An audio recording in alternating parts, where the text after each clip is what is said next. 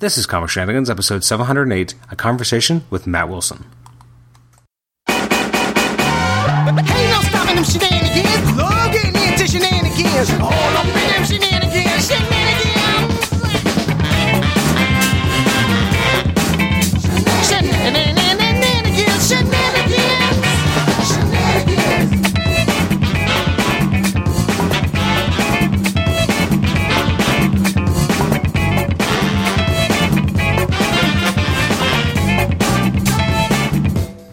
Welcome to the Comic Shenanigans podcast. I'm your host, Adam Chapman. This is episode 708. It's my conversation with the Eisner Award winning Matt Wilson.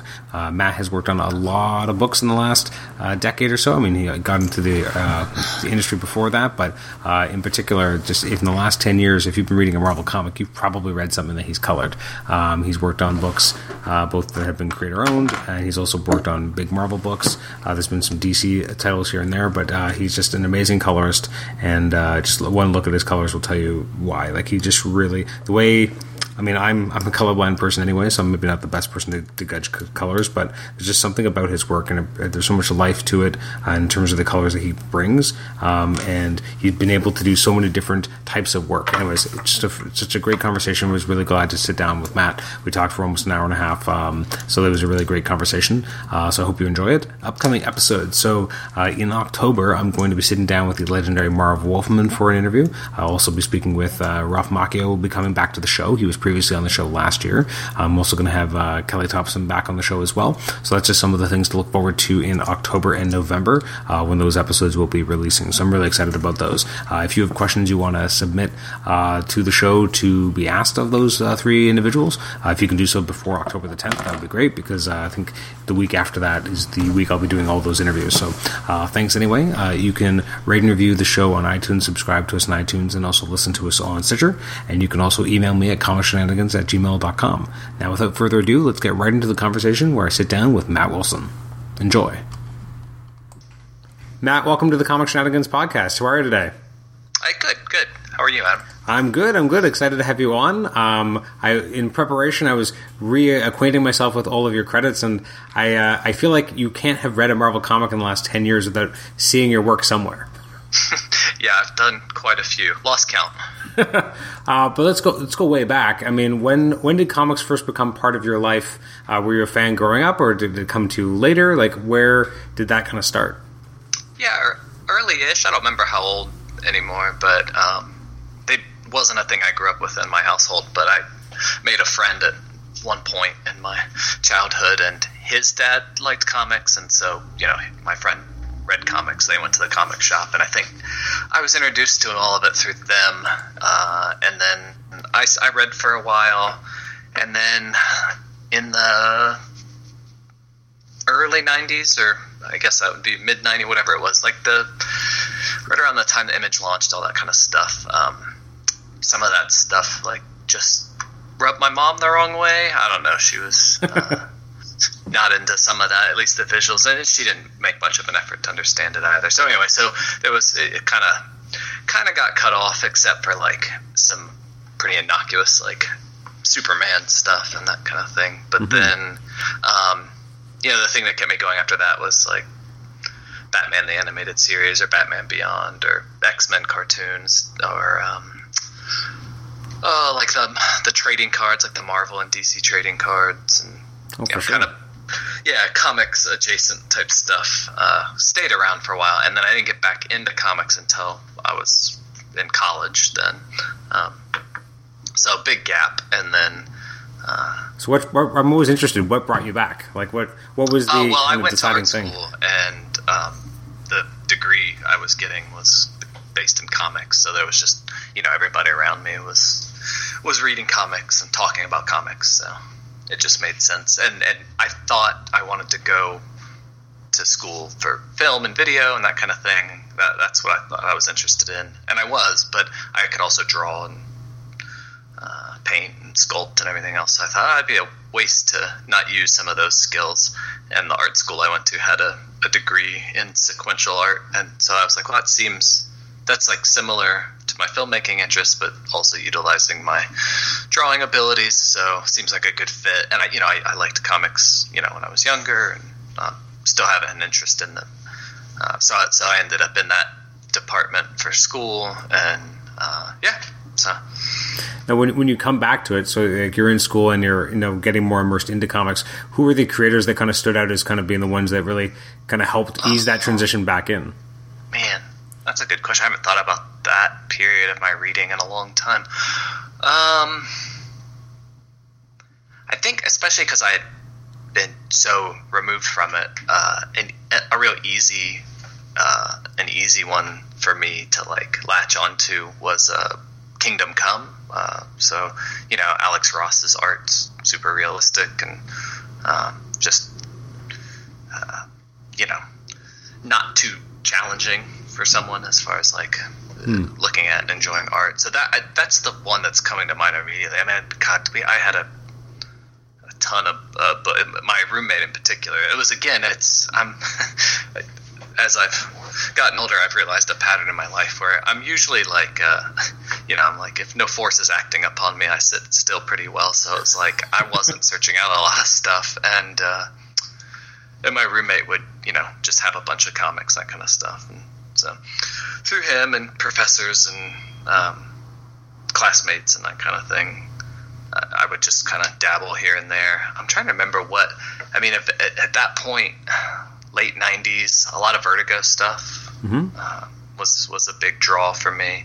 Um, this is post college. This is a little while. This is a couple of years from when we're talking about, but one that relates kind of directly to my coloring and um, was uh, a Vertigo book that Cliff Chiang drew called Beware the Creeper, and uh, Dave Stewart colored it. And I remember, so I was out of college at this point, working um, at a comic book coloring studio. It was like my first real art job after school, um, and we got DC comps. Um, like a big box of, of everything they put out every month, and so I would always go through that. And um, this book in particular caught my eye, and I just remember thinking like, oh, wow, this is what comic coloring can be like. This is the kind of thing I want to aim for. So it's, it's very cool to have since met Dave Stewart and worked with Cliff Chiang and all that kind of stuff. But I'm going to jump ahead for a second, but what has there been someone that you've worked with directly that felt like this is like working with a hero, or this is working with an idol, or someone that you had up on that not maybe a pedestal, but like definitely looked up to? That was kind of one of the highlights. yeah, I mean, I didn't. It's a weird question. Yeah, yeah, yeah. Because yeah, yeah. Because like, I, I feel like when I think about that question, you know, I can you look at it from the perspective of like, of this younger person, and they have an idol.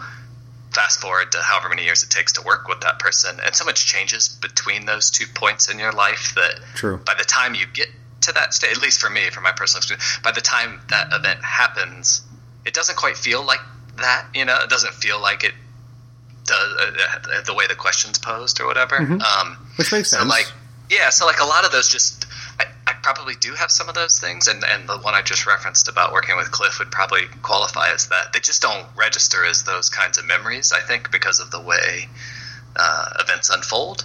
Um, but I mean, I certainly, I mean, again, going back to the '90s and um, you know the start of Image, and then i'll just leading up to that, like the founders, you know, Jim Lee, and uh, it was a big time favorite artist of mine when I was uh, growing up. And then, you know, I remember, I still remember the first time being on an email thread with Jim Lee, and I was just like, oh, well, that's kind of cool. You know, I mean, it did register, uh, uh, but but nothing more than a like that, just a, a pretty quick little register of, uh, oh, that's neat.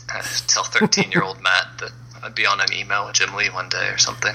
I guess that's how I should have posed the question: is uh, you know which younger version of yourself would be most excited that you got to work yeah, with X? Yeah, you know? no, that's a great way because that, yeah, yeah, separate the uh, take all the years in between out of the equation, and yeah, thirteen year old me would be super impressed that uh, that however old me had to email, or uh, you know, one time I, I was like in a green room at a convention or whatever, just eating lunch or uh, getting some water, and you know, happened to Erik Larsen sat down at the table, you know, and just chit chat with him, kind of thing. So.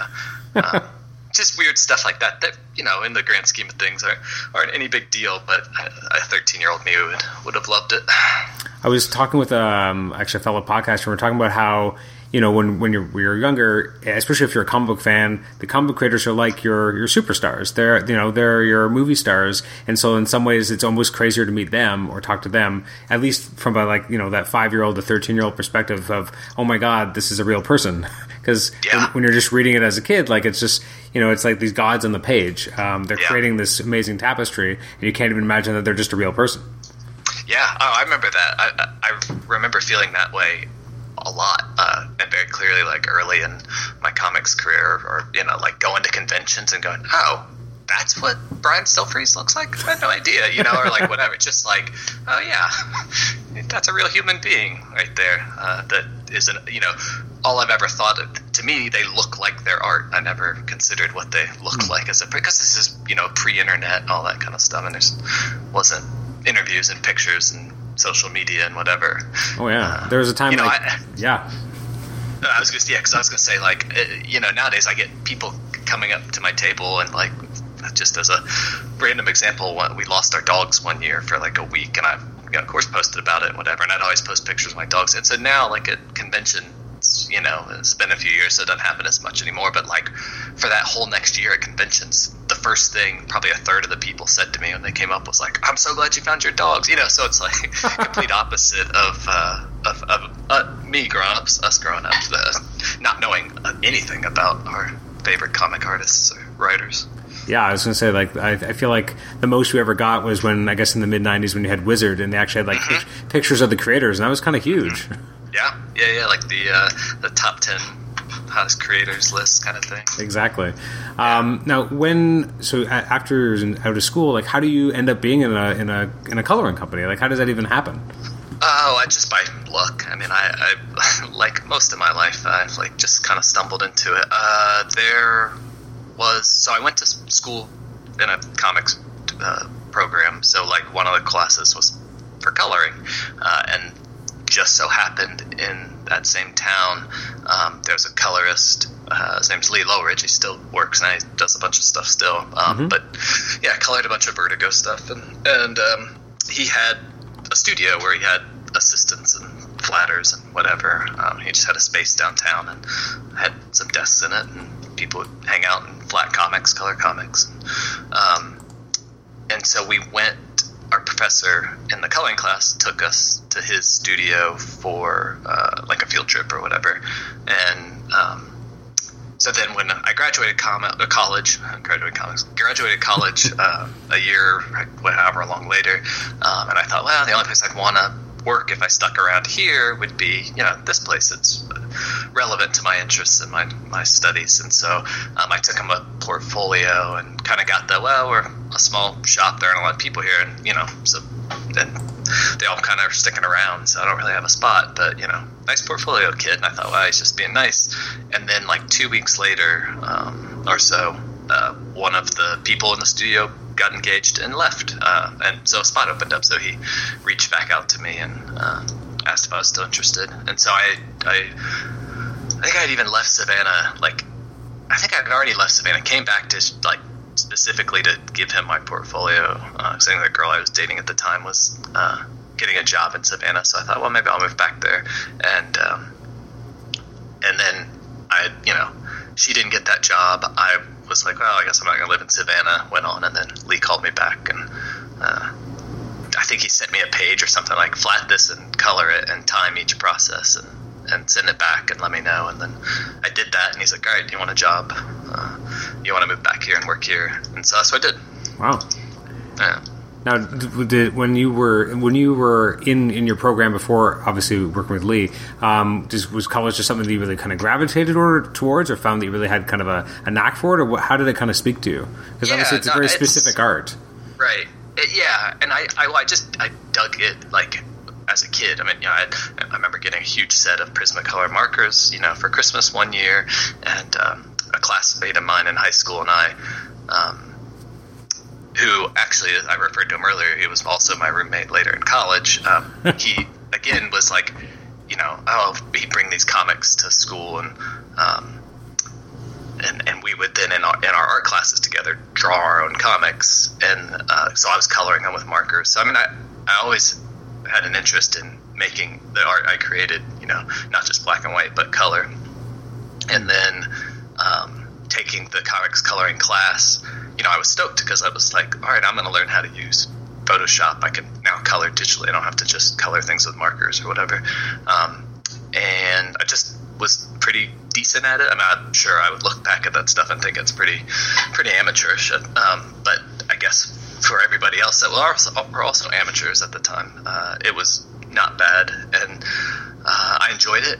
And, and, then again, like I said, it, like looking around Savannah, Georgia, which is the town where I lived, uh, where I went to school, I was like, well, the only thing around here I'd want to do is this coloring studio. So it wasn't like I was like, I love coloring, I want to be a colorist. That wasn't really a thing uh, in 2002 or 2003. That mm. you know now I think it's a lot more common. I get tons of people coming to my table at conventions to get portfolio reviews because they want to be a comic colorist. And like at the time, uh, you know, everyone that I went to school with wanted to wanted to you know draw comics. Uh, mm. Coloring was just a class we had to take to get our degree. Um, why, why, so, do you, yeah, so why do you think really that, Why do you think that's changed over the years? That more people are interested in that being the field. Um, lot, yeah, uh, I think probably a lot of reasons. I, I, think so. Like one reason I think is probably the proliferation of the digital tools to color comics are just common now. Um, you know, it's like so many artists, you know, don't just draw their stuff; they draw and color it. Um, you know, sometimes they can't in certain scenarios where a comic has to come out every month. There's just not time for it. But um, so there's that. So I think like you know a lot of artists who are in their 20s now, like they probably got their first tablet or something. Um, like a like a Intuos tablet, like you know, to do digital art on, you know, in their teens or something, like when they were young. When I was at the phase, I was still using markers. So, like coloring digitally is just a more common thing. Um, and then on top of it, uh, a little like little back and forth of colorists trying to get more recognition and credit, uh, kind of fighting for that on like the publisher level, um, and then plus social media where colorists are out there promoting themselves and their work uh, and each other, and then you know the flip side of the publishers giving us more credit and recognition is that you know it's the, the, readers are kind of told they should care. Um, uh, hey, pay attention. Uh, you know, oh, who are these three names on this cover? Oh, I love this book. I really like these colors. There's this person's name. You know, the, all the pieces are kind of laid out for readers a little more now. Mm-hmm. Uh, so I think it's just all that stuff kind of mixed together. And then I guess I wanted to add to the, the proliferation of the digital tools. I think colors have just gotten so good. Like there's so many good colorists now. Um, so you know, the, I think coloring itself is just keeps getting better and better uh, and more noticeable.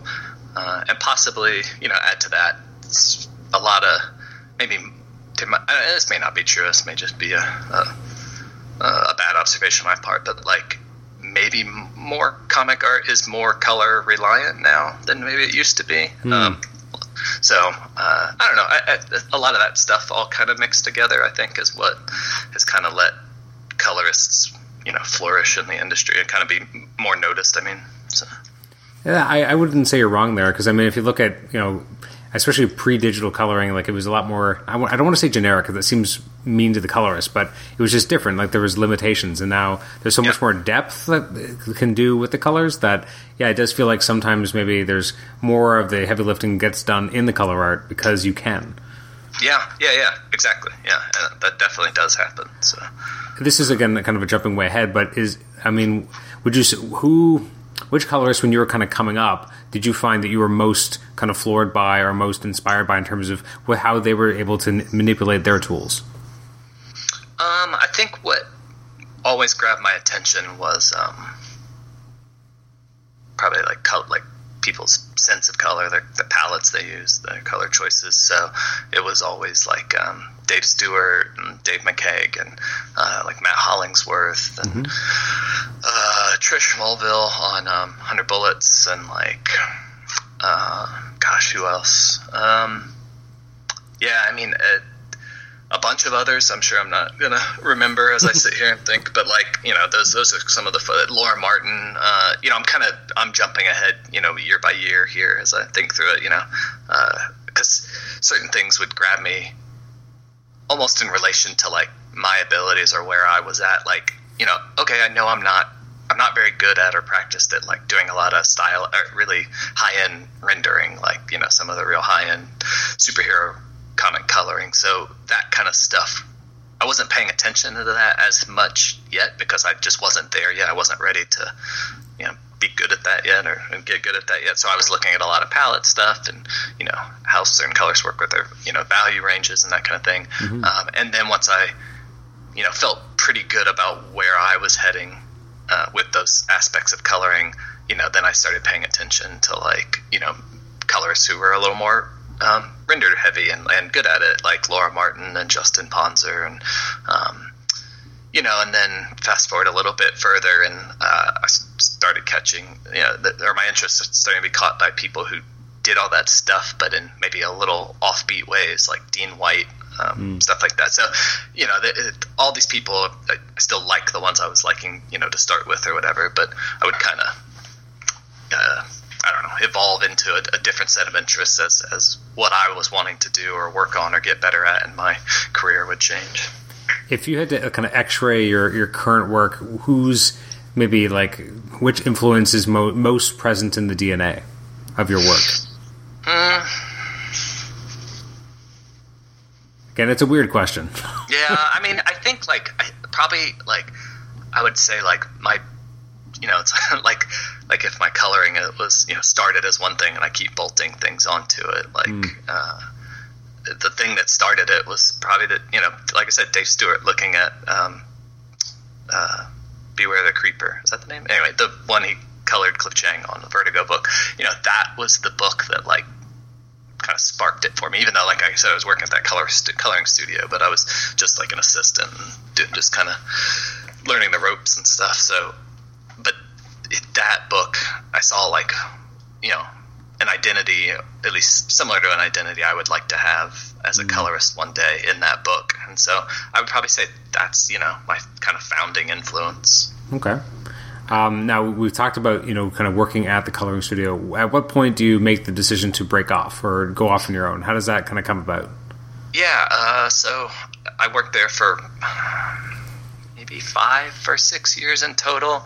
Um, and for the first few years, like I didn't think about doing much else. Or I was making some money and doing something I liked with a bunch of people I enjoyed hanging out with day in and day out. And um, and then I started, you know, I was going to some comic conventions with some friends of mine from college, so you know, peers of my own age, and um, they were getting into the industry in various ways as artists or writers or colorists, and um, so I would end up uh, hanging out with them at their table, and you know, if they were an artist, with the writer that they were working with, or so on and so forth. So I ended up kind of my circle of friends and peers in the industry started to kind of expand a little bit, and um, at one point, uh, you know, I, one of those writers would say, "Hey, I've got this pitch I'm working on or a book I'm working on, and I need a colorist, but I don't have a budget. And you know, this is a book selling maybe a thousand, two thousand copies or something. And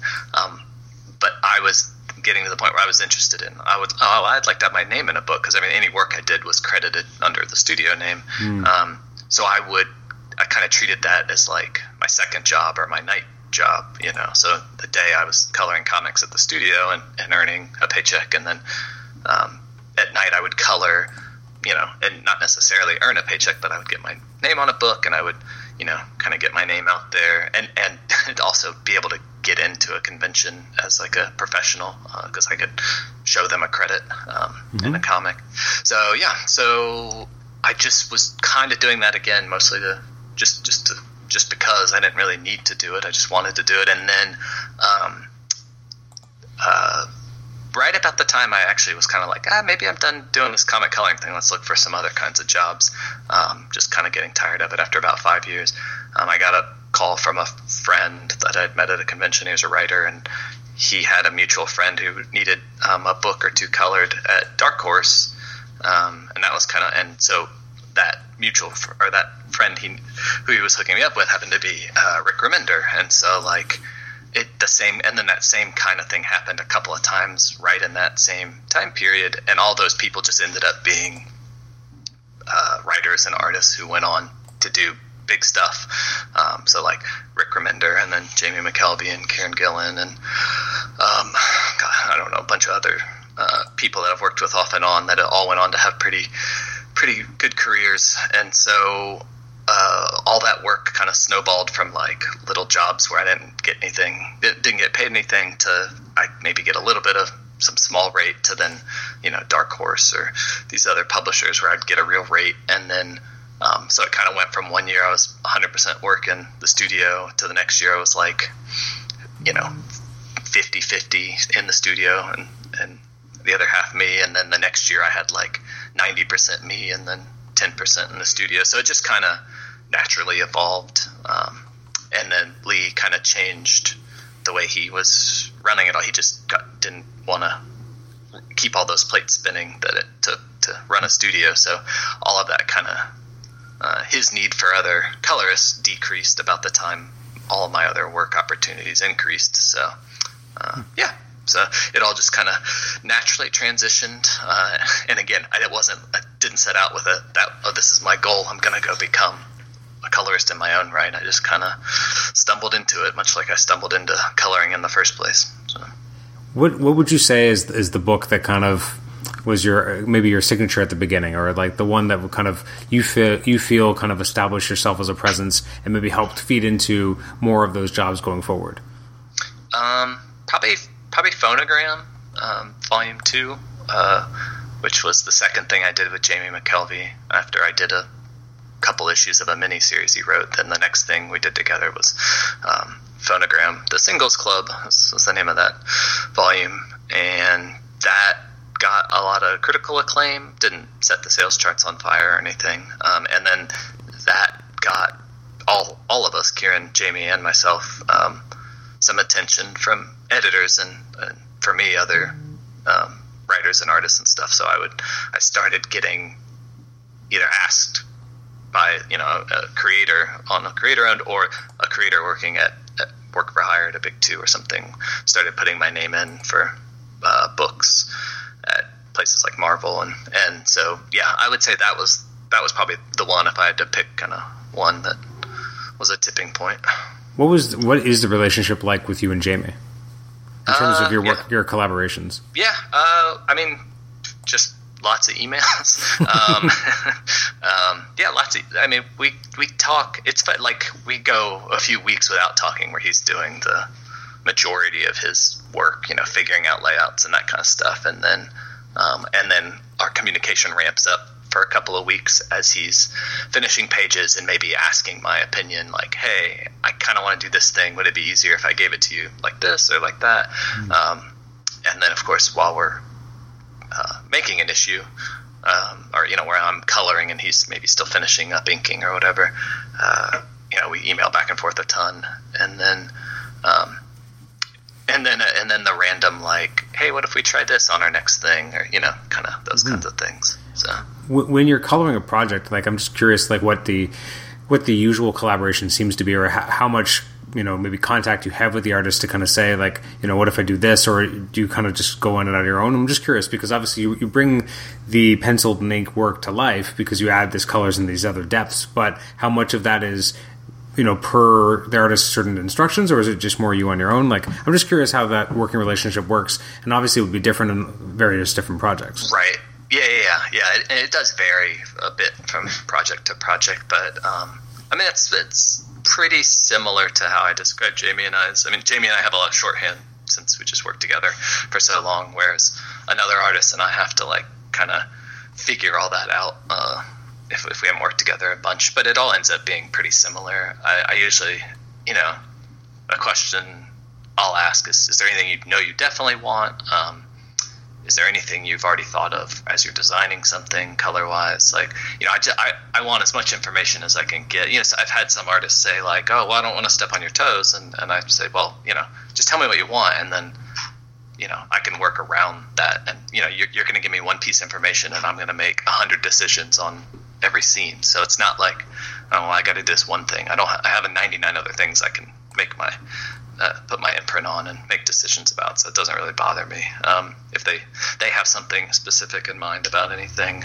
Um, and then also another question I will sometimes ask an artist if I think it's it, it, will be helpful to figure out what they're looking for is um, like kind of what like what version of me do you like? Like what version of my colors do you like? What book of mine do you like? Because I feel like you know I've colors some books a little differently than others, and so when someone just says, "Oh, I like your colors," and you know, want to work with you, like I'm, I know. Some, if I sometimes I'll look at their art and I think, oh, I wonder which of my colors they like. Like which of my colors do they do they see fitting on their work? So sometimes I'll try to have that conversation because uh, I think that can provide some useful information for me when I mean, obviously you've done you know cosmic, you've done grand, you've done epic, you've done more mundane. What is kind of your favorite kind of uh, coloristic style in terms of where the artwork's going to go? The opposite of whatever I just got finished doing. um, yeah, yeah, I don't know. Um,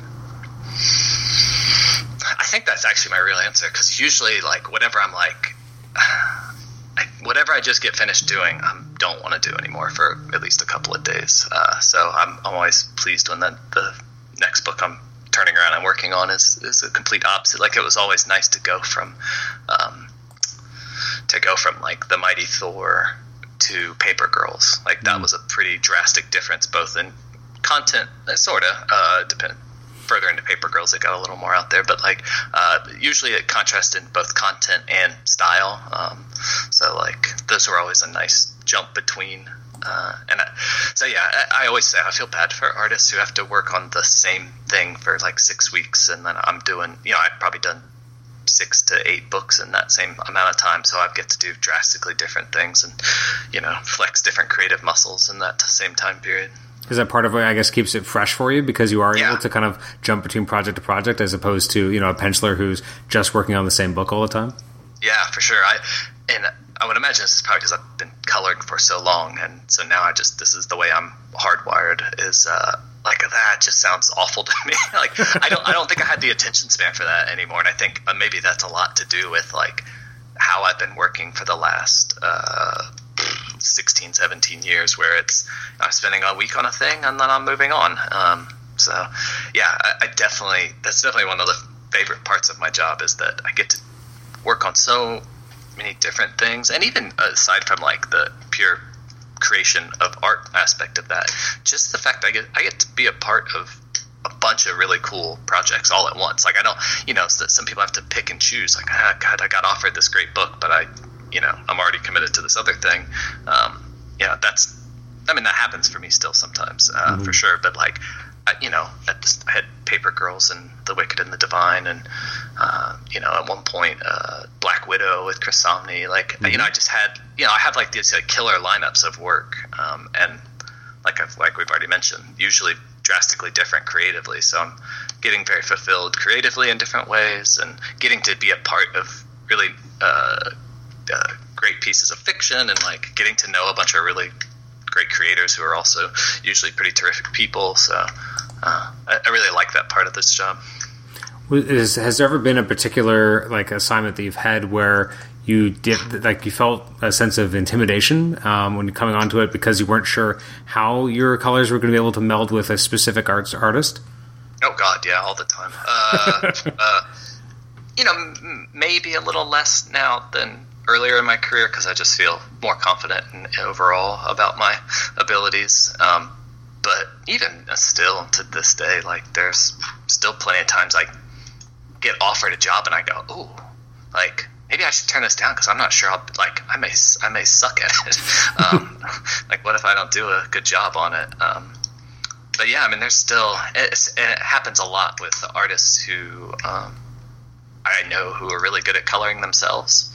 Um, hmm. So you know, because I know they see their art in color, and I know they're able to execute those ideas uh, really competently.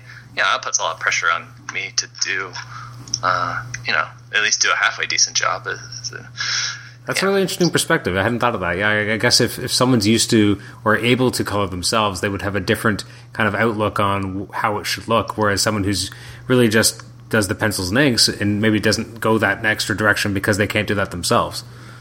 Yeah. And I don't think I'm. Uh, I mean, I know Chris Samnee and I have had this specific discussion, so I don't think I'm speaking out of turn when I say, you know, like I know a lot of times he's like, just do your thing, buddy. Like I don't know. Yeah, he's very much like a don't ask me about colors. Like he'll have if I get something wrong or if he had a certain idea for something, he'll he'll let me know. But like, you know, as opposed to like, um, like Cliff Chiang, for example, who, um, if people are familiar with his long, long career as a cover artist, like know that he can draw in color really well, uh, or color his own drawings, I should say, really well.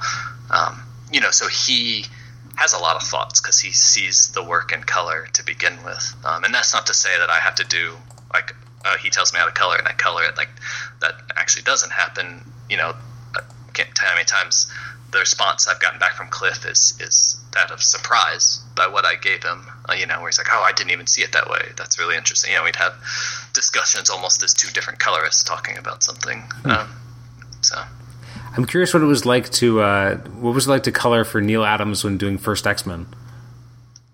Um, God, I don't know. Let me think about that. That was a long time ago. Um, hmm. It was seven years ago, so you, you... I was, but again, uh, uh, referencing the amount of things I color, I'm like really having to cycle back through a lot of stuff to get back to that. What the heck? I'm trying. Yeah, I don't know. I don't know if I have a good answer for that. I, I don't think I kind of kept any good memories, or yeah, not good. You know, I don't think I kept any kind of. Um, any good like quips or anything right off the top of mm-hmm. my head that I could give about it. I, it you know, it was just a I don't know five or six issue miniseries, uh, which sounds a bit flippant. I don't mean to say like uh, yeah, I just did it and didn't think about it, but like, um, you know, put up against forty whatever issues of Wicked and Divine and the, oh, some sure. of these other longer projects. Some of these five issue things kind of I I couldn't I probably for completely forgot about that until you brought it up. Uh, when, when, looking at something like Wicked and Divine, if if that had been your only project, do you think he would have left it a lot earlier? Oh, like if that was the only thing I was coloring at the time, like would I have gotten maybe like, yeah. the itch to move on to something yeah. else? Uh, may, I mean, maybe, but then just knowing me and my personality, I know I would have stuck around just to finish it off uh, for like you know, oh, I, I, you know, don't want to let people down, but also like there's, I, you know, there's this bit of pride in because that uh, that book in particular is the longest run I've ever had on any comic, and I that's just that is a point of pride for me. So like, you know, being on something that potentially could go a long time for me and and that I also still enjoy. You know, I don't think I put myself through something I hate uh, for any either of those reasons. But the fact that you know I enjoyed the project and I knew it, I knew it would become. Uh, you know, at a certain point, I knew how long the series was going to end up running, and, and I thought, oh, that that will then be my longest running series uh, that I've ever colored. Uh, yeah, so that so little things like that probably would have kept me around. Something that's that's not specifically the how much am I enjoying coloring this or how hungry am I for something different? Uh, yeah, I would have probably placed another factor in that decision and stuck around regardless. Which of your collaborations with uh, with Jamie do you think would have been one of your favorites, or what would be at the top of the list?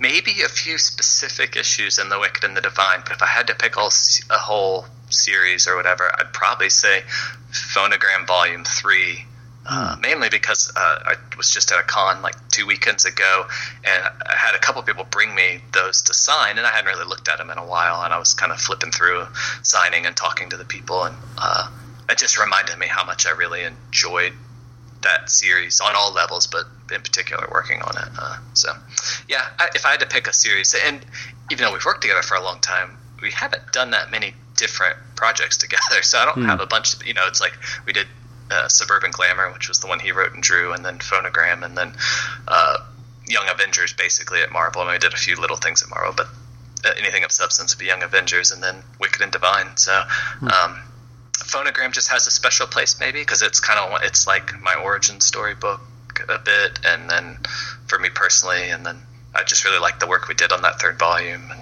so. Mm-hmm. How easy is it for you to look at your old work? I mean, I, uh, some artists are like, "Oh, I can't even look at that stuff," but how easy do you find it to be able to look at it and not necessarily take a critical eye, or just kind of appreciate what you did at the time? Yeah, I, I can appreciate what I did at the time. I think most most of the time. Um, yeah, there's some stuff I hate because uh, I did some bad stuff, but like I did some some good stuff too, so I can appreciate that stuff. Uh, and then uh, if I don't know, I'm like cleaning up my office or rearranging something, and I, I just happen to pick up an old piece of work and uh, flip through it. Uh, there'd be times where I'm like, I did that, like, huh? I don't remember, like, I don't really remember doing. I'm like, that was kind of that was pretty good idea by me. I should do that again sometime. Like, I kind of forgot about that. So. In terms of uh, some of these kind of other projects, like working on something like Terminator, um, obviously there's a very kind of established aesthetic. What is it like to color a book like that? Um. Yeah, I mean, anytime you do anything like kind of licensed, there's always uh, in the back of your head like, um, I don't know, a mix of like, uh, am I going to get a lot of notes on this? Because there's that extra level, you know, beyond editorial that that has an opinion on and a stake in what this ends up looking like. Uh, so you know, there's that's something to consider when doing that kind of work. Uh, hmm, excuse me. Um, and then it's it's fun to take a thing that's established and um, if you haven't you know recently consumed it, maybe maybe consume it again uh, to refresh yourself, and then kind of filter it through uh, your own sensibilities. So like, I watch a bunch of you know I watch Terminator or maybe even not. Sometimes it's fun to not rewatch it and, and just go based on a kind of you know nostalgia or recollection of like you know what do I remember Terminator looking like and a lot of those like electric blues and stuff from like the electricity when the Terminators would time travel and you know that kind of thing. So I, I do find those to be if I especially if I like the property uh, to be fun little exercises in uh, kind of reorganizing your your likes and dislikes, your thoughts on a certain property, and then kind of like deciding, well, of all that stuff, like what am I going to latch onto for my color choices? What what speaks to me? What is, you know, what color is this property? What am I going to do with it? So. Is there a licensed property that you'd love to be able to provide colors for? Hmm. No, I've done a bunch of them. Um. Or which yeah. is or which is the favorite of the ones you've done? Oh man what have I done? I am trying to think back. I've done a lot of different like, and they've been random. Oh, you know what? I got it. Uh, this is because I love these movies. As when I was a kid, uh, I loved the first five Planet of the Apes movies, mm. um, and so I, I, think I only ever did like an eight-page story as far as like sequential work, but I did a bunch of covers and images and stuff uh, for you know Boom had the license and um, and I, so basically every time one of those got offered to me, I was just like, it was an immediate yes, uh, I'll take that and do that project or that cover or whatever. Um, and I, I, happened to be with a bunch of artists who I quite liked as well. So uh, yeah, that one was good. Oh, and then uh, I don't, not like I was dying to do this, and not like it holds that special a place in my heart. Other than you know, the movie I watched a lot as a kid. Was uh, I did um, Die Hard Year One. Oh, yeah. Uh, comic that was kind of fun. Uh, I have fond memories of doing that book. Now, how do you approach colors in something like that, where it is, you know, very real world? Again, like it's not, there's not really a heightened sense of reality like a lot of other things that you have worked on. Which, and then, funnily enough, that one specifically, uh, I kind of stylized the crap out of those colors because it was like set in the '70s, um, and and and so I really like played up the um, kind of '70s like it, what I don't even know what to call them. I guess they were like sewing patterns. My mom sewed clothes and stuff when I was a kid, and so I, I immediately uh, the style of the drawings kind of felt that way. Like the look of everybody, like you know, I growing up in the early '80s and stuff, and my mom had all these sewing patterns from the '70s, and uh, uh, so I took a lot of influence from some of like the you buy a sewing pattern. It comes in this little pack, and the cover usually has like some kind of colored fashion illustration on it of the garment that you're going to make, uh, or at least it used to. They probably have pictures on them now, but um, so yeah, I, I, I, think in that case that was my initial inspiration for that, uh, which is not realistic at all. You know, it was very stylized and stripped down, and um, and yeah, kind of played up some blocky shapes of color and some dot patterns and stuff. So when uh, when Wicked and Divine was kind of being uh, put, you know put together, was it always going to be like was it always understood that you were going to be the colorist on that, or at what point did Kieron and Jamie come to you? Yeah, well, they definitely asked. I mean, they, they didn't, uh, even though we had a long-standing working relationship at that point. I think they were still kind enough to not assume anything they do out color kind of thing. They, but they asked, and I said, "Well, yeah, of course." Uh, uh, but yeah, we probably asked over email ahead of time. But then the big thing I, I that sticks out in my memory was there was um, I don't remember the year, maybe 2013 or 20. Yeah, it's probably anyway. Uh, it was right as we our Young Avengers run was wrapping up. Uh, as far as coming out on stands, we had already finished working on it, and then we were at um, the convention in the UK uh, called Thought Bubble, and that's when we had like kind of our first like, our you know, with the three of us talk about it and what they were thinking and looking for and that kind of stuff, and um, and so yeah, so and then we came out June that that next year, 2014, I guess that would have been. So yeah, so that was November of the year previous, so a good eight months before it ever hit stands. It's the first memory I have of really talking about. We may have talked about it on the email before that, but so Now, in 20, I guess late 2014, uh, you end up working on Thor. Uh, how did that come about? Because I mean, that's a very First of all, your colors are absolutely phenomenal all the way through that book. Not that you're already not an amazing colorist, but there's just something Oh, about how you bring, especially when you started that book, how you brought Jane Foster to life, and really the energy that crackled on every page. But how did they ask you to, to be the artist in that book, or the color artist, I should say? Yeah, I was. Yeah, I was actually. I was surprised by that offer at the time. I remember um, because, especially because of like the look of the book, the look of the runs prior to that, and you know, it was still Jason's uh, story and all that. And I was like, wow, that's quite a. It's an odd. I feel odd they're asking me, um, knowing what it already looks like, because I think I was, you know, I was either like probably doing Young Up or I guess Wicked and Divine at that point. Uh, anyway, it was. I I didn't understand the the ask, but then when they said it was um, with Russell Dauterman, I had done a few covers with him at uh, Valiant, I guess it was, uh, which he had asked for me on those, and uh, based on my colors on other stuff. Uh, I guess there's a lot of that I was doing um, with my color choices that he liked, and um, so we worked together just on some covers a, f- a few times, and then yeah, he asked he asked me he asked uh, Wil Moss, the editor of the book, uh, if I could be the colorist on that, and so uh, yeah, they gave me that offer, and uh, it worked out great.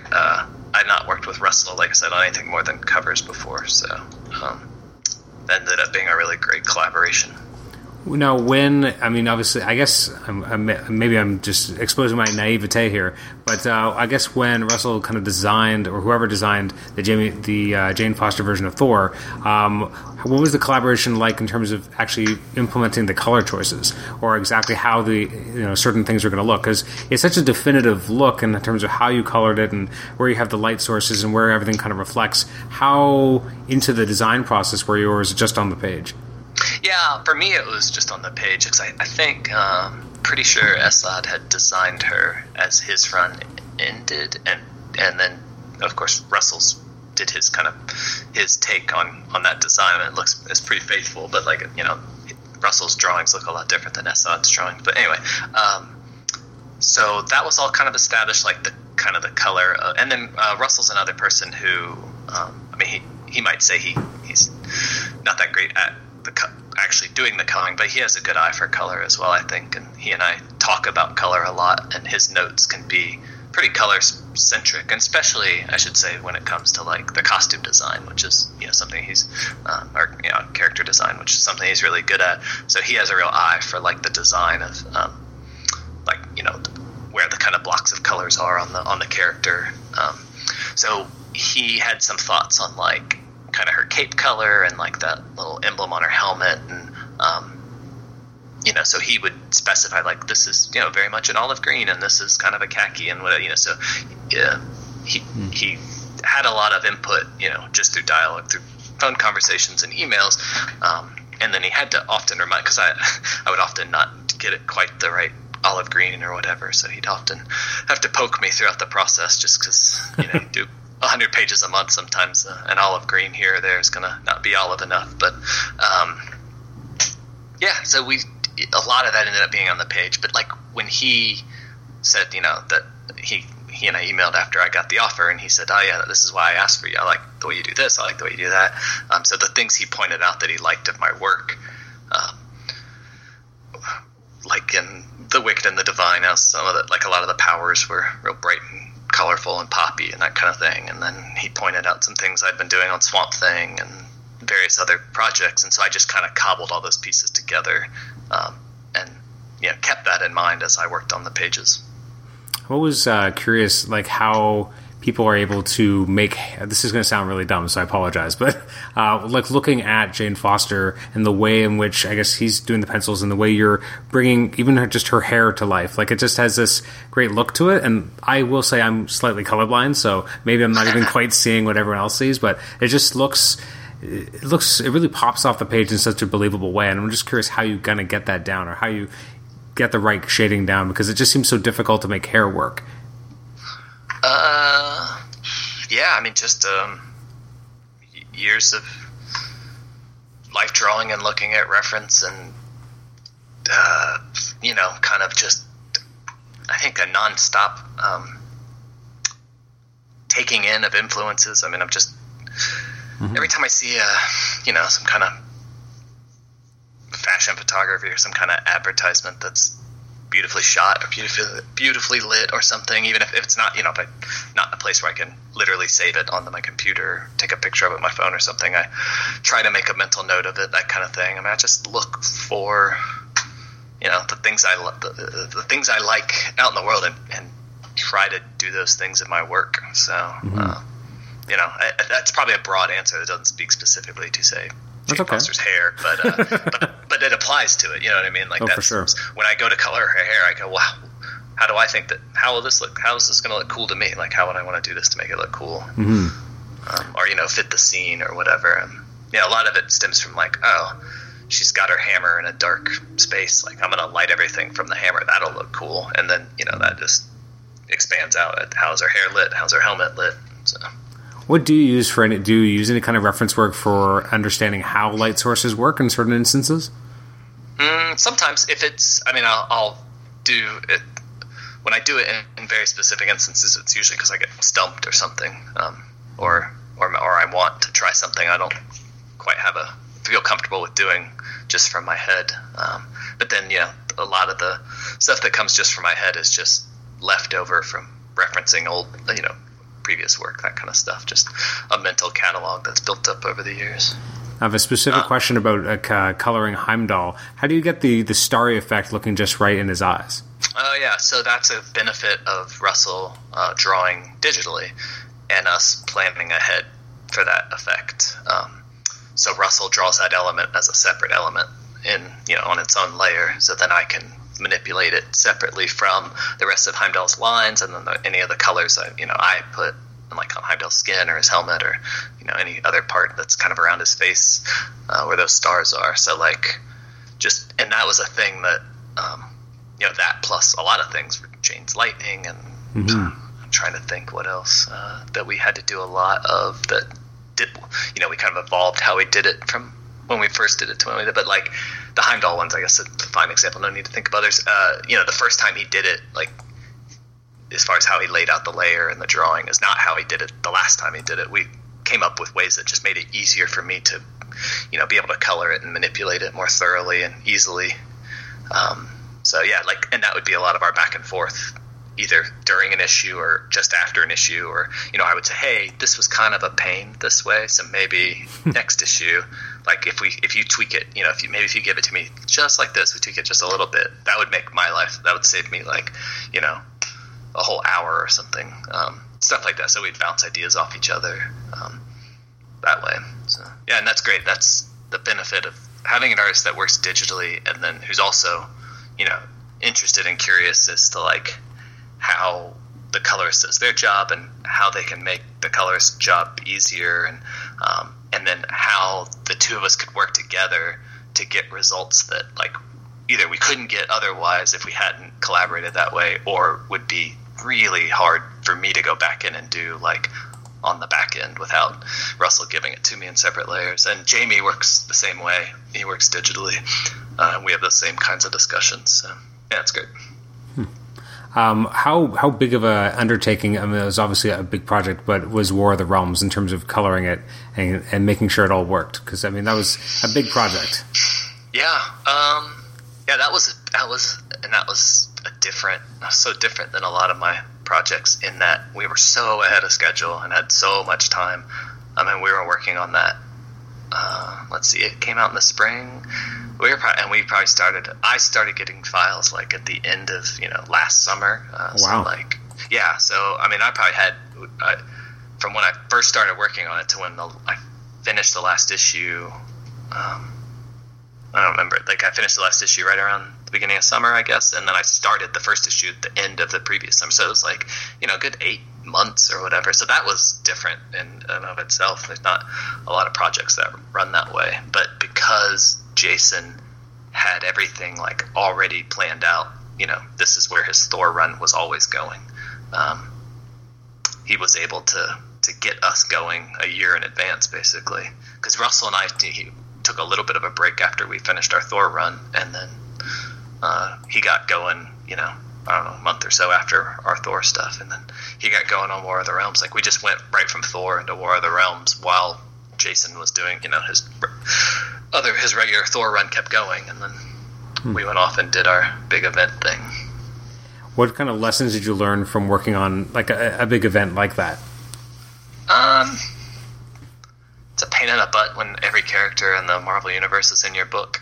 Uh, uh, lots of it's a lot of reference and notes in the back end to go fix people's costumes that you colored wrong, or uh, or when you look up reference, you think I think ah, I'm not going to ask their editor for reference. I'll just look it up, and then I, I get the slightly wrong version of them. Anyway, no, it's uh, too much complaining. Um, it, I you know it's just it's funny. I could like be coloring a like the most kind of pedestrian street level John Constantine Hellblazer story, or I could be coloring War of the Realms, and I don't. There's just while there's some technical differences and some like tangible differences in the things I'm literally doing to every page, like the the mental process isn't you know it, it only varies by small small degrees uh, or a few degrees because like you know it's I still kind of go through the same storytelling checkpoints of no matter what I'm coloring you know? Like I'm looking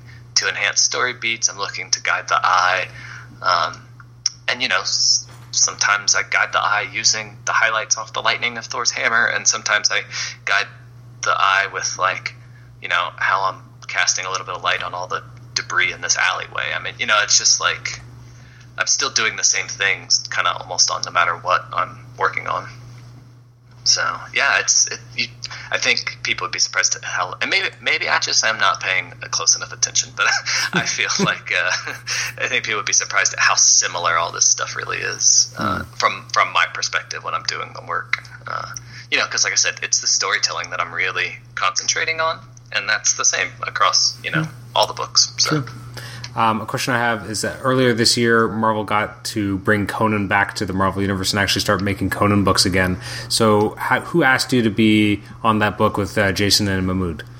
Yeah, the um, I think that was just a editorial email, maybe. Um, you know, just that the Jason and Mahmud were interested in me working on the book with them. Marvel was, you know, interested in having me do it, and uh, did I have any interest in doing it? And at the time, that was like the perfect uh, project for me because um, that was I was already working on War of the Realms and uh, I don't remember what else, maybe Runaways or something like that. And uh, you know, that like we were talking about earlier, the nice thing about being able to do four to six titles a month is the variety. And so it would sure suck if all of my six books were the same. So I looked at that and thought, oh, that's a perfect complement to what I'm already doing, the swords and sandals kind of thing.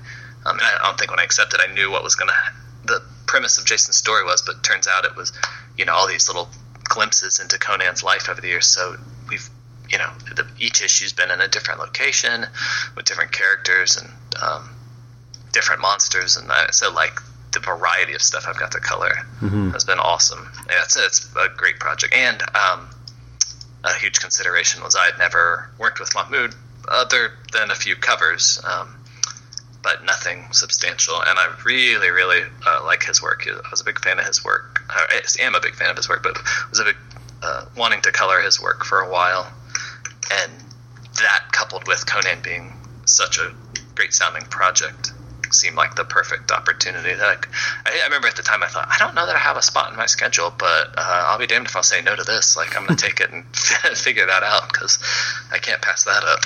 So. Was any were, were there any unique challenges in approaching something that again is you know sword and sandal, but very different than other kind of fantasy things you've done before? Um, I mean, yeah, I can't, I, and I'm, i might be forgetting something, but I've certainly never done anything um, so purely sword and sandals kind of for this many issues. That's for sure. Um, so it's been fun to live in that that kind of realm for more than you know a, a mini series or a one off or a flashback or something.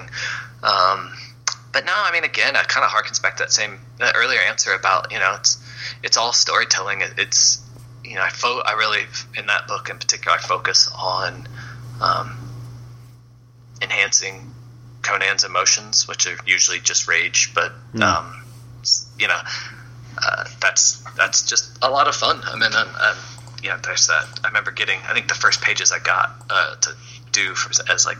Um, they so they could use for promo stuff was like him fighting in a in a fighting pit and um, just I just kind of went crazy with all the red uh, and, mm. and, you know I just it really clicked so. And the texture the grittiness I, I don't know it, it's just a lot to like in that but um, I really enjoy you know just like most artists enjoy anatomy like drawing and coloring you know anatomy and stuff there's lots of opportunities for that so for sure. And and when doing a character like Conan, who did have such does have such a long history, was there any kind of uh, color reference that you did as well, or just kind of went into it clean? Um. Well, it's nice. Jason Aaron is such a big Conan fan that uh, his scripts are actually littered with quotes from you know various Conan stories that's like like you know referencing a, a villain or a side character who shows up in these, these comics that we're doing, um, and usually it's you know has some kind of descriptive language about that character. Um, so usually that's the extent of the reference I need um, or use, and then a lot of it too. Then is just kind of stuff Jason has made up for that story. So a lot of it, you know, I can look at um, Jason's descriptions plus the way Mahmud um, interpreted those descriptions and how he drew them, and then you know, I'll look at that because that, that, you know, the thing with Conan, you know, the source material, a lot of that was like kind of these half or cobbled together references to like real historical, mm-hmm. you know, peoples and places and stuff that were never thoroughly researched.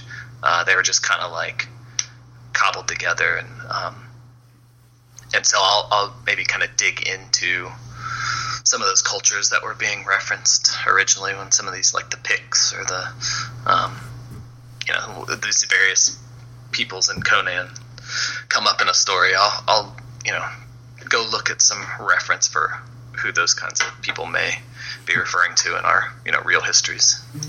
So this year you won your second Eisner Award. What was it like to, to win again? Uh, unexpected uh, I think is the word that came to mind the most right the, right around then.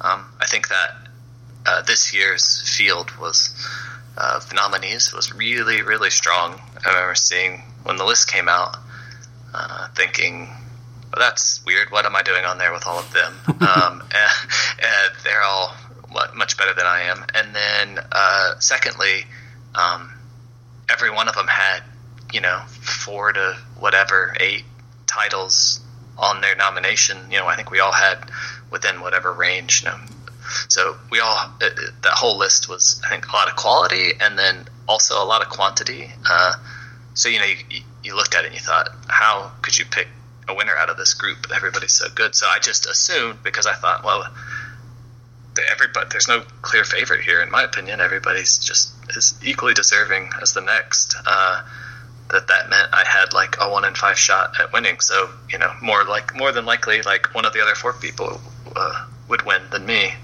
so yeah, super unexpected because yeah, I think uh, Hollingsworth, who I listed earlier, is kind of one of my early influences, was on there. Mm-hmm. Uh, J- Jordie Bellaire, who's won a couple of times, who's really, really great, and uh, Tamara has been doing really good work, and um, was it I think Nathan Fairbairn was the other colorist on there, and like Yeah. he's amazing as well. Like uh, the the consistent quality he's able to put out, I'm always uh, impressed by. So yeah, I, I was shocked. I didn't expect it. Uh, I didn't go this year mainly because in part because I didn't expect it, and I just was also kind of uh, busy. This I knew I'd be busy this summer. Um, so I was pretty surprised, and I also kind of got the days mixed. I thought it happened on a Saturday, and uh, I ended up kind of falling asleep on the couch that Friday night. So I, I woke up to a bunch of texts and tweets and stuff congratulating me the next day. I felt really bad. I was like, oh, that's such a sounds like such a jerk move to not even you know I didn't even know they were happening last night kind of thing. But I really did think it was Saturday night and not Friday night. Did Did you find that you were more surprised with the first win or the second win? Um, I was very. I was. I was at the ceremony when I won the first one, and I remember. Um, I think I kind of like let out this like laugh when they called my name. So I was very surprised in the moment. I remember being very surprised in the moment. Um, I did. I felt. You know. I don't, it's hard to sit like. I, didn't, I certainly didn't think like, oh, I'm definitely winning this, but I was. I felt really good about uh, that lineup of books I got nominated for, and I thought. I thought if I could, if I'm gonna win one, th- this would be the year for me to win one because this is, I think, a really strong showing of books. Um, and I, I, remember, I don't remember everybody else who was nominated that year, but I definitely remember um, Laura Martin, who again I've referenced as a, a big idol of mine, and then uh, Elizabeth Breitweiser, who does really interesting color work. Um, uh, they they were both nominated that year, and I, I remember thinking like again, they, either of them certainly deserved to win.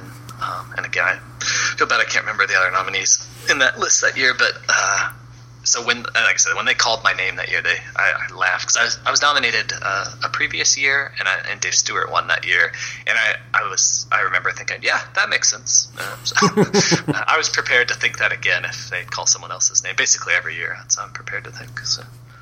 Uh, in the fraternity of colorists, is has there been a time when you've been talking to another colorist and it's kind of not blown your mind, but been like, oh, we look at color very different ways, but it's so fascinating that they look at it this way.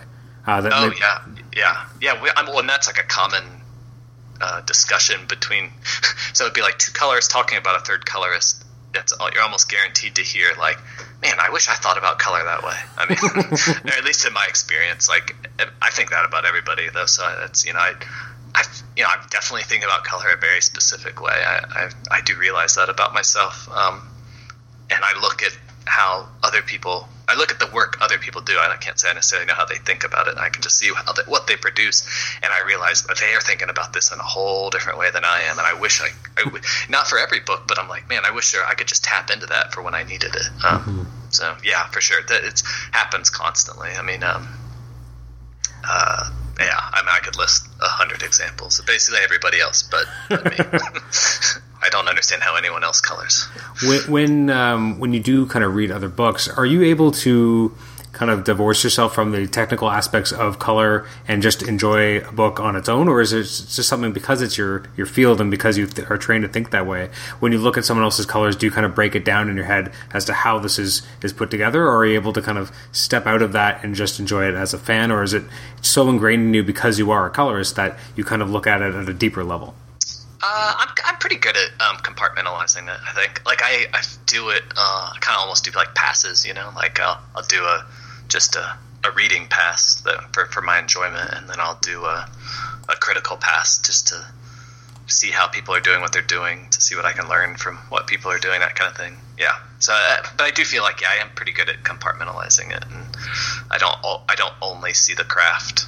Um, I guess unless something yeah, I could be in my little reading pass, and then something really impresses me that will uh, uh, that'll that'll jar me out of that, and then I'll sit there and study it. But yeah, uh, otherwise I'm pretty good at compartmentalizing it. Are there any other upcoming projects you can talk about that that uh, wouldn't be spoiling, or that are at least known that are coming? Yeah, uh, I'm working as we talk. I'm working on um, Undiscovered Country, uh, which is uh, Charles Soule and Scott Snyder co-writing. Um, and uh, Giuseppe uh, coming out through Image at the end of this year, November, I guess. Uh, so that's coming out. Uh, working on that. Uh, and let me think. Anything else? Working on some other things that aren't announced. Um, creator owned wise, and then working on some things that aren't announced. Well, is that no? Uh, yeah, and I've got some Marvel stuff coming. I mean, I'm still doing Conan, and then um, I've got two other things at Marvel. I don't. I, I know one's not announced. Can't remember the other. Anyway, but I'm kind of bad, bad answers for. you caught me at a bad time for that kind of for that question. That's okay. With Undiscovered Country, like, what is it like working with that creative team? It's been great. Well, actually, we've been emailing like crazy today because we're trying to get um, an issue wrapped up, and uh, it's been an interesting contrast from a year. The first half was books that I had been working on, or uh, for three to five, four years, whatever, and now the second half of my year is basically a bunch of books, up, you know, that are just getting started. Uh, so I went from like a bunch of books that are all running smooth and know their identity and you know kind of figured out what they are and um, to a bunch of books that are figuring all that stuff out. So that's right now i'm emailing in uh, or on a slack channel or whatever a ton with the undiscovered country crew excuse me um, because you know all of us are trying to decide on you know they know what the, the book is in a broad sense but you know now it's time to fill in all the details, uh, essentially, at least for the first issue. And um, had you worked with Camuncoli before?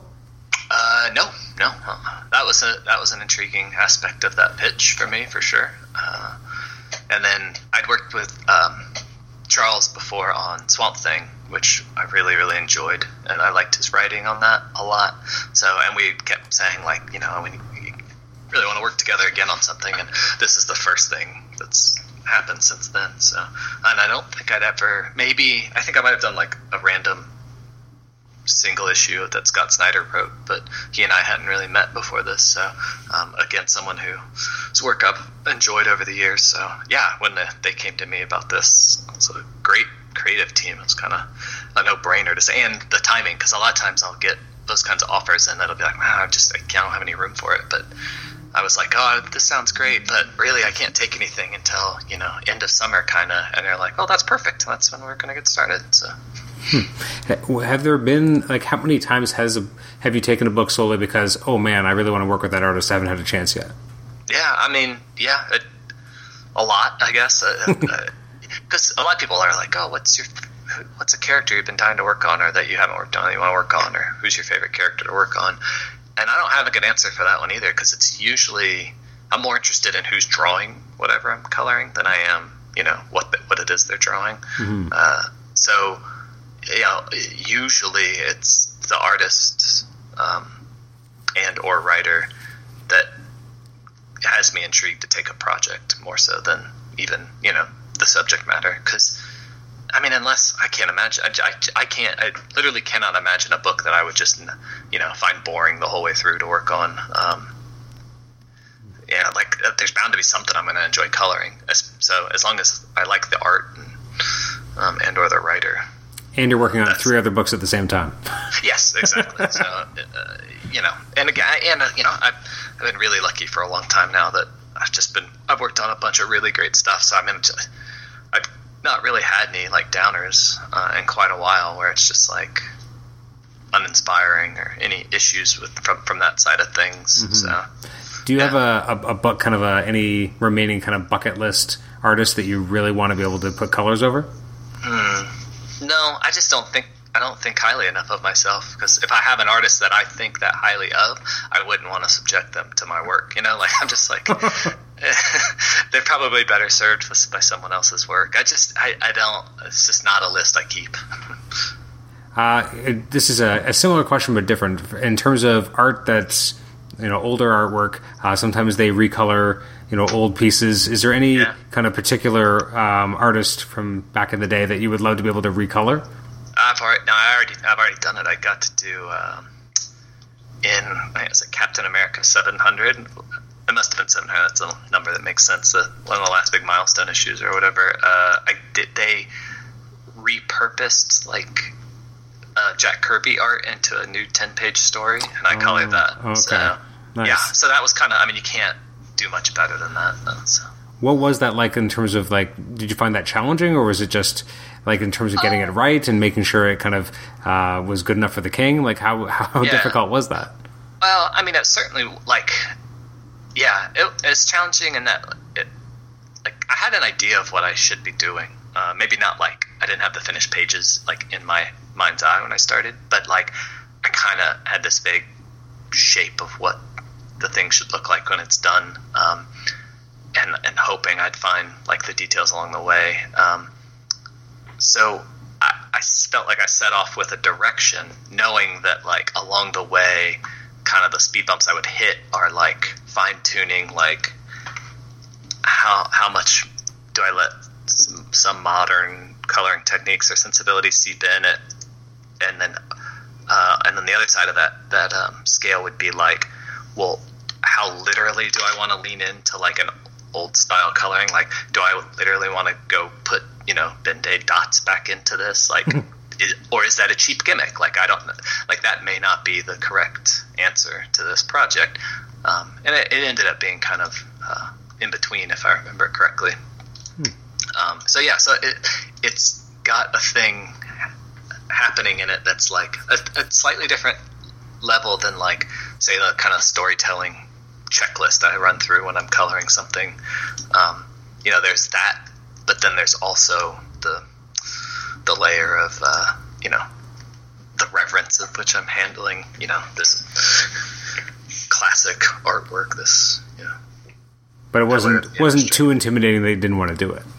No, I mean, I, I certainly, I certainly had pause before I said yes, because I had to think like, is that something I'm up for? Uh, but I think, you know, I kind of color flat. I, well, I mean, I certain books I color kind of flat anyway, and I, I feel like that's uh, at least a, a good starting point for how colors should think of recoloring old work. Um, is to probably not apply too many modern day techniques to it just because the art wasn't really built for that and it just to me looks odd and incongruous like the two just don't go together well in my opinion almost all the time um, i do i really bristle at, at the comments when i see someone like people making these authoritative statements of like old comics should never be recolored and I dis- I just disagree. I think that's a terrible uh, blanket statement to make uh, because then every time every example they give, I, they just give examples of crappy coloring, and I think, well, yeah. I mean, if all you're going to do is show bad coloring, then then of course your argument is uh, the comics old comics shouldn't be recolored. But like, you could point to these um, some amazing colorists and say, and you couldn't tell me that they couldn't do it right. So uh, anyway, I, I I look at those kinds of jobs. I go, ah, am I? Do I think I can do it well? Uh, and if I do think I can do it well, I'm happy to do it because I think those old comics can be recolored if handled correctly. It's an interesting perspective, yeah. Because I mean, I've seen some recolorings where I wonder if it added something, but there are others where I think it can. I guess it depends on you know the level of care that's going into it as well. Yeah, I mean, I think like, again, I'm not going to uh, disagree with the statement that there have been old comics recolored absolutely horribly. Like, yes, that is that is very true statement. Um, but I think you could take that same comic and recolor it really, really well and be additive to it. Uh, but you know, it's of course I'm a colorist. Of course, I'm going to say that. So. When they uh, when they recolored uh, uh, Jim Lee's X Men, uh, Mutant Genesis, like that was.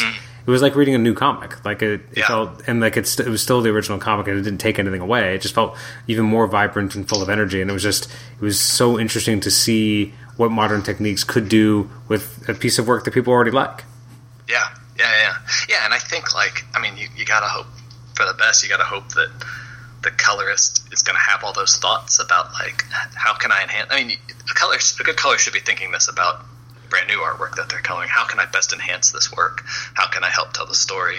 How can I enhance the artist's line work? I mean, those are those should be our first objectives as colorists, and that should go for recoloring. You know, older work too. Is am I is what I'm doing like just there to show off, or is it actually there to make the work better? Um, and if it's you know if it's not there to make the work better, then you shouldn't be doing it, in my opinion. Uh, Who, who's an artist that you would love to go back and recolor? I mean, I know you have. You've done with, with Jack now. You've done in this repurposed right? story. yeah. but No, I mean like um, like uh, God, I miss maybe not old enough. You know, like uh, like maybe a Paul Pope.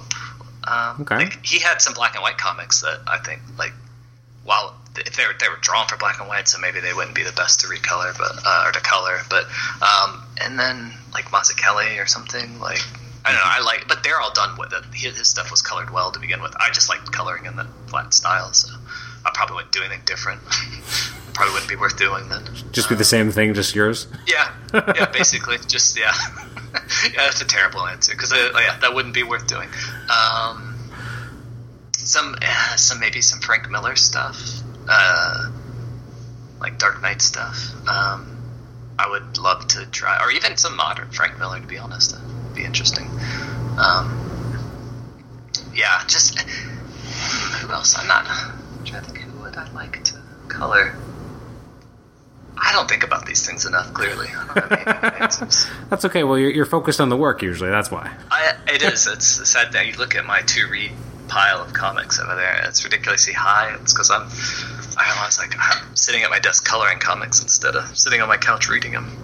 When was the last time you actually? Uh, and this isn't necessarily professional work, but just in general. When was the last time you actually colored with, you know, physical medium? Um, just the other weekend, I did. Uh, when I go to shows, uh, comic conventions, I'll do um, color commissions. Okay. So like someone brings me a piece that you know, a commission they got, like a sketch or whatever, uh, and then I'll color it with markers. Uh, so I've done that, you know, fairly regularly at shows, and I uh, just did a couple uh, weekend or two ago. So very recently, my markers are still sitting out. In fact, I guess it keeps you fresh, right? Because it, it- you're not. It, it keeps that that uh, that skill from atrophying. yeah, and it's, there's a sense of danger. There's no undo button. You gotta really think about your, your, you know, the thing you're about to put down before you do it. That's It- it interesting. I does- hadn't thought of that.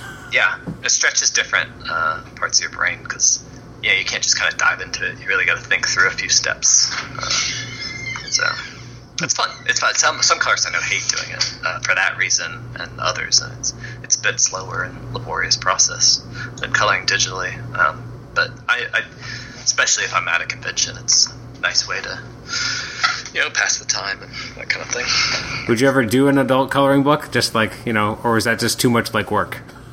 Uh, that's a lot of work. It's probably too much work. Uh, but except for like on holidays, uh, like at home for Thanksgiving, uh, there are many coloring books at my mom's house that she keeps around for my nieces, and that you can clearly see like, oh, that that's an Uncle Matt page. Uh, so like, yeah, like like in instances like those, like I'm just sitting around coloring with my nieces or whatever. I'm gonna go to town on those pages. Really show those kids how it's done. Yeah, you know, those kids, they you know, they have to be knocked down a few pegs. Yeah, I mean, come on. how, how are they going to know what they should be striving for if I don't, I don't show them Absolutely. at least a couple of times? So, Well, Matt, thank you so much for taking so much of your time today Uh, to talk yeah, with us, and uh, it's been a great pleasure having you on. Thank you so much. oh my, oh, dude, it was a great, it was an enjoyable interview. Thank you.